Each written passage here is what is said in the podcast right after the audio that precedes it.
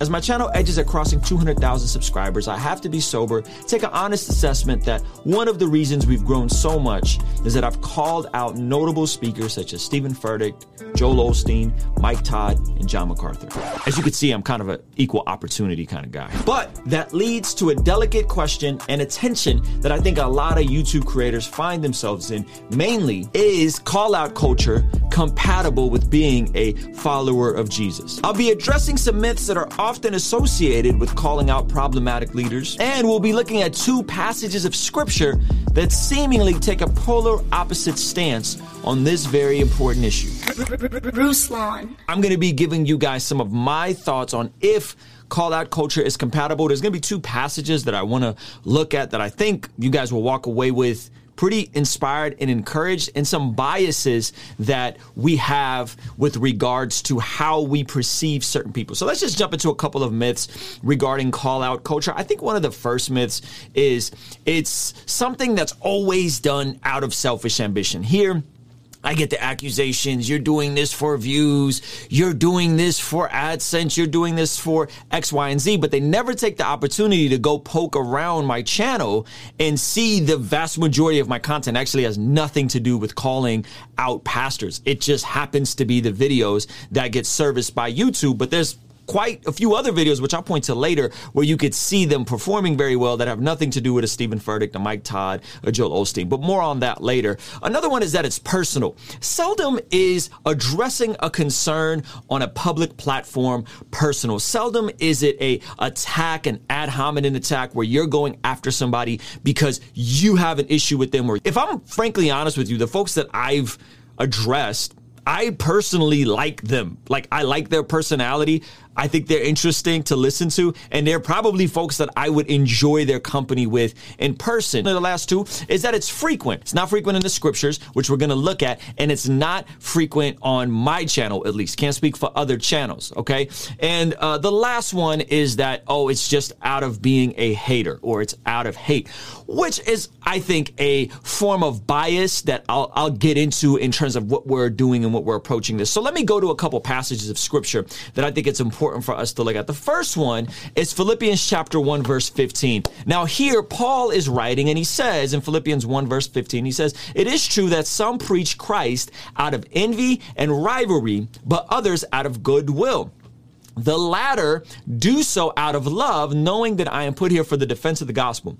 The former preach Christ out of selfish ambition, not sincerely, supposing that they can stir up trouble for me while I am in chains. But what does it matter? The important thing is that in every way, whether from false motives or true motives, Christ is preached, and because of this, I rejoice. So Paul is saying, listen, there's some folks here and they're preaching Christ and, and, being almost a detriment to the apostle Paul who's writing the church in Philippi.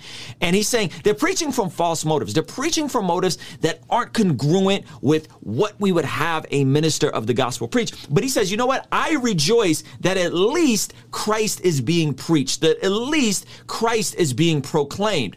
And so the question is, when we're addressing someone, are we addressing someone that's preaching the gospel people but maybe not doing it the way I would like it to. Maybe I don't know their motives. Maybe I don't like some of the aesthetic. Or is it something that is being preached that's an incomplete gospel, that is omitting certain things from the gospel, that is intentionally trying to soften some of the hard parts of the gospel? And I think this is where we would put something like uh, a Joel Osteen, right? Where he's kind of intentionally omitting concepts like repentance and sin and so on and so forth. And he's softening it because from his paradigm, extending a good faith argument to him, which we're going to come back to, extending a good faith argument to him is saying, hey, I think he means well. I just think he's in error by preaching an incomplete gospel. Whether it's Furtick gleaming some problematic stuff from Richard Rohr and some little God theology, I think it's interesting that we'll look the other way. This is what I mean. I feel like some form of value has been expressed to me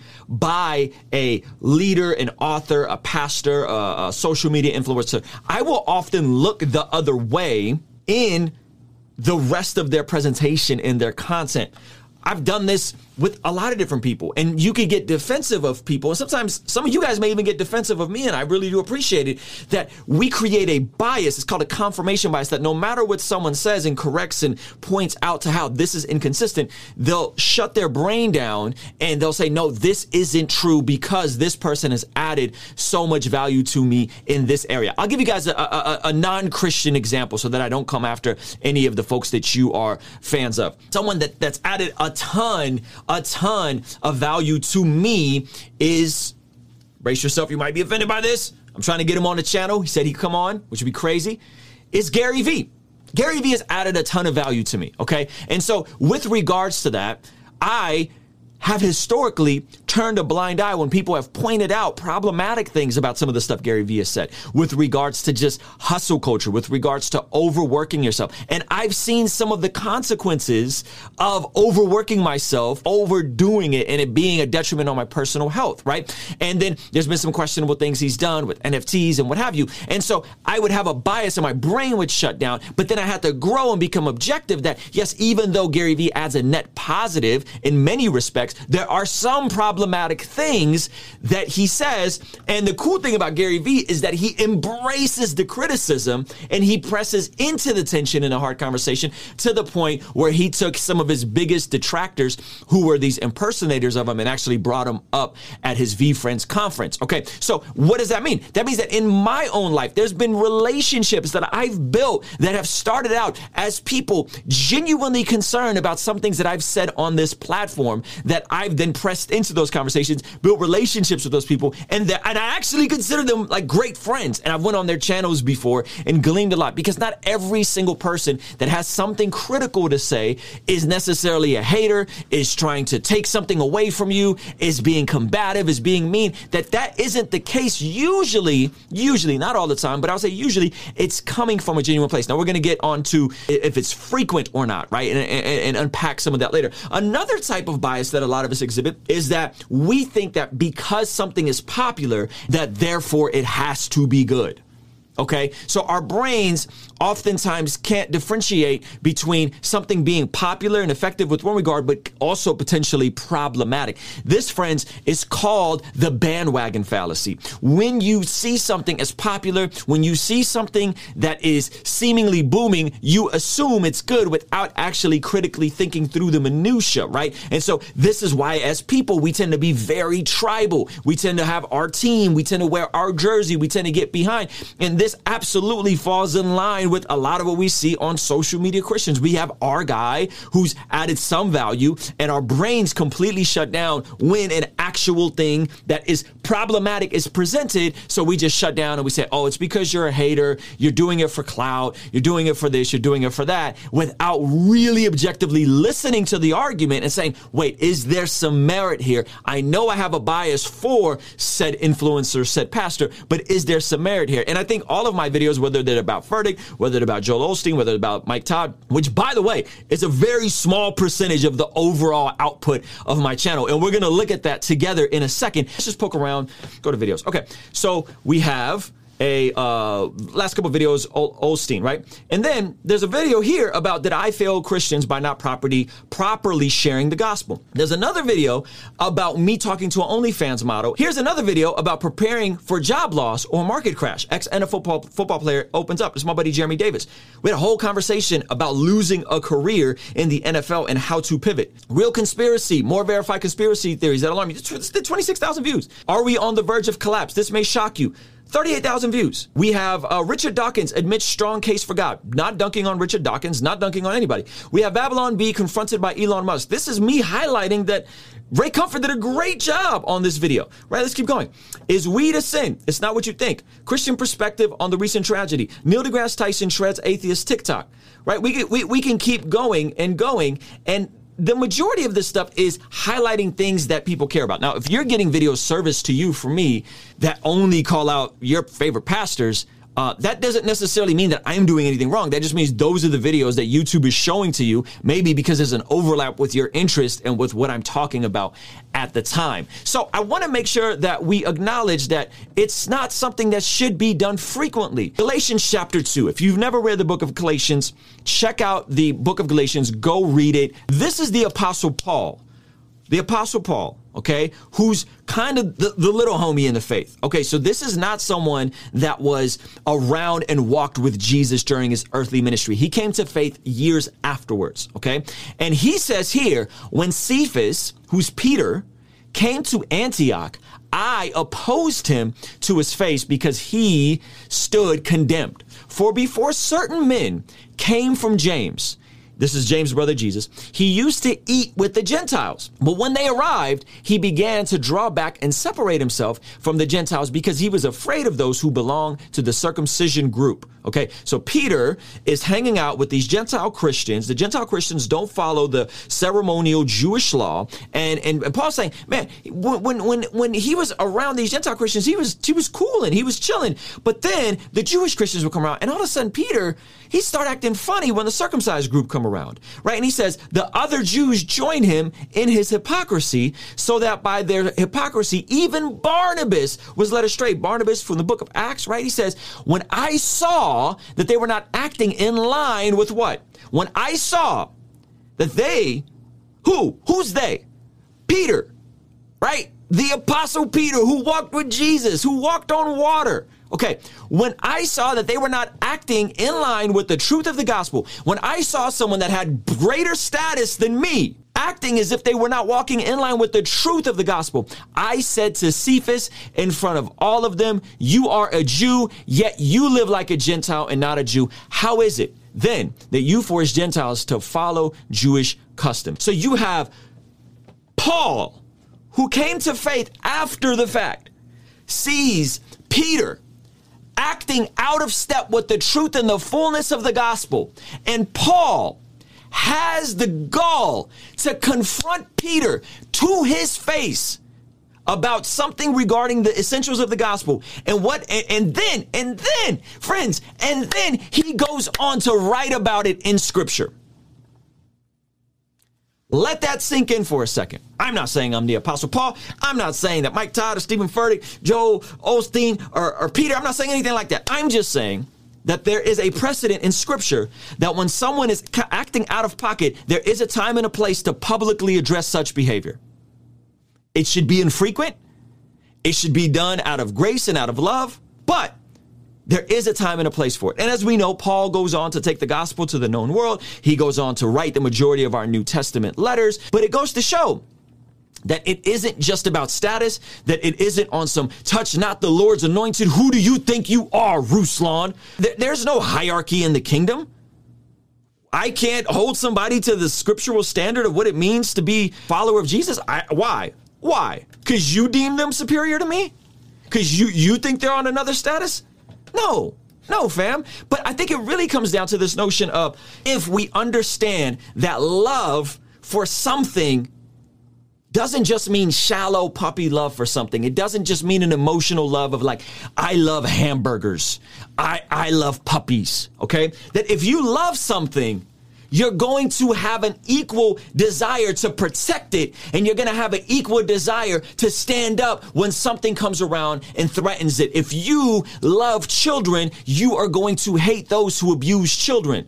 If you love your wife, you're going to hate anyone that tries to threaten your wife. And if you love the gospel, you're going to feel a way when you see certain people misrepresenting and, and preaching a omitted version of the gospel. If you love fitness, and you know that if A, B, and C happens, you will see results. Eat in a caloric deficit, go do some compound lifts, eat more high volume, high protein, high nutrient dense food, cut out the processed stuff, and someone pulls up and starts saying some nonsense about this, oh, you need to just do blah, blah, blah, blah, blah, blah, blah, blah. It's really about the, and you're like, no, fam right and you see this in other other niches. You see especially in the fitness community. Let somebody come on and say some wild stuff about about about fitness. They, they're, going after them right? You you get a coach greg that'll rebuke it. Yeah, that's bad. Why? Because these things have implications and consequences. You telling somebody some faulty information could be harmful to them. It's coming from like i actually am about this preaching this gospel on this platform right? And I'm actually about this. And so when I see someone act, acting out of pocket, I, I, I, I can't help but to address it because I think it's going to impact other people. How about this? Because I know it's going to impact other people. How about this? Because I know it's going to impact other people because oftentimes those people end up in my DMs telling me about the stories that they have dealing with some of these churches, telling me about the hurt that they've experienced in some of these churches, and then I get to try to figure out how to plug them into another. I don't come on here and boast about this stuff. Stuff is happening in real life with real people I know really affected by some of these ministries. But I think it all comes down to this idea of courtesy. It all comes down to this idea of courtesy. And this is what I'm saying. And hear me loud and clear, friends. Just, just hear my heart here. If only the same courtesy of good faith was extended to the person addressing the issue as the person being addressed, we could actually make some progress. I'll say it again. If only the same courtesy of good faith, meaning I'm going to believe the best about you, I'm going to give you the good faith benefit of the doubt, I'm going to extend that to you. If that was extended to the person addressing issues, as the person being addressed, we can make some progress. Some of y'all do some wild mental gymnastics for your favorite guy. Stephen Furtick, he didn't say I am God Almighty. He was blah blah blah. You're doing all kinds. You understand. He was it was poetic. He was speaking in first person, then went to third person, then right back to first person. Like you're giving him so much benefit of the doubt. But but you don't understand when he said when he said that he's not he's motivational. He didn't mean it like that. You really doing some mental gymnastics and extending a ton of courtesy to these people. But if you extended just a just a tiny bit of that courtesy to me in me making these videos and gave me a tad bit of, hey, you know, maybe Ruslan's not coming from such a mean place. Maybe he's not such a mean place. Maybe, I, you know, I'm believing the best about this guy. Maybe I should extend some of that to Ruslan and, not hypocritically judging him about quote unquote judging people hypocritically. Make that make sense for me, fam. Why? Why do we address these things? Why? Because I think that there's a generation rising up that's done what the purely crafted, politically correct. I'm going to give you the right answers to the questions, and I'm going to have the professional PR team to get me the. Lo- I think there's a nation of Christians, a generation of Christians that's, that, that's just rising up. And they want to be spoken to in an authentic way. I'm not saying we need to bow down at the altar of authenticity. I think authenticity needs to submit to truth, Jesus being the truth. But I think there's something where people are, are, are tired of the curated, mainstream, let me just not offend anyone. Let me just, let me just keep it very safe version of Christianity that we've seen on these platforms. And I think people want something else. And listen to me, listen to me. I can do better. I can be better with my tone. I can be better with structuring these talks in a way where they're not so impulsive and it's not just all candor and, and, and, and the truth takes a backseat. I can do better at that. And I'm going to do better at that. But let's not pretend that that what, what we've what, what, we've had as the status quo up until this point has been helpful and healthy for the for the broader representation of Jesus. And if ultimately what we're after, regardless of your political affiliation, denomination, regardless of where you're at on the spectrum, I think what we're ultimately after is hey, we want to see human flourishing and we want to see Christians flourishing and we want to get behind Christians flourishing in a way that is representing Jesus at scale. And sometimes that requires causing a little bit of the ruffling of the feathers.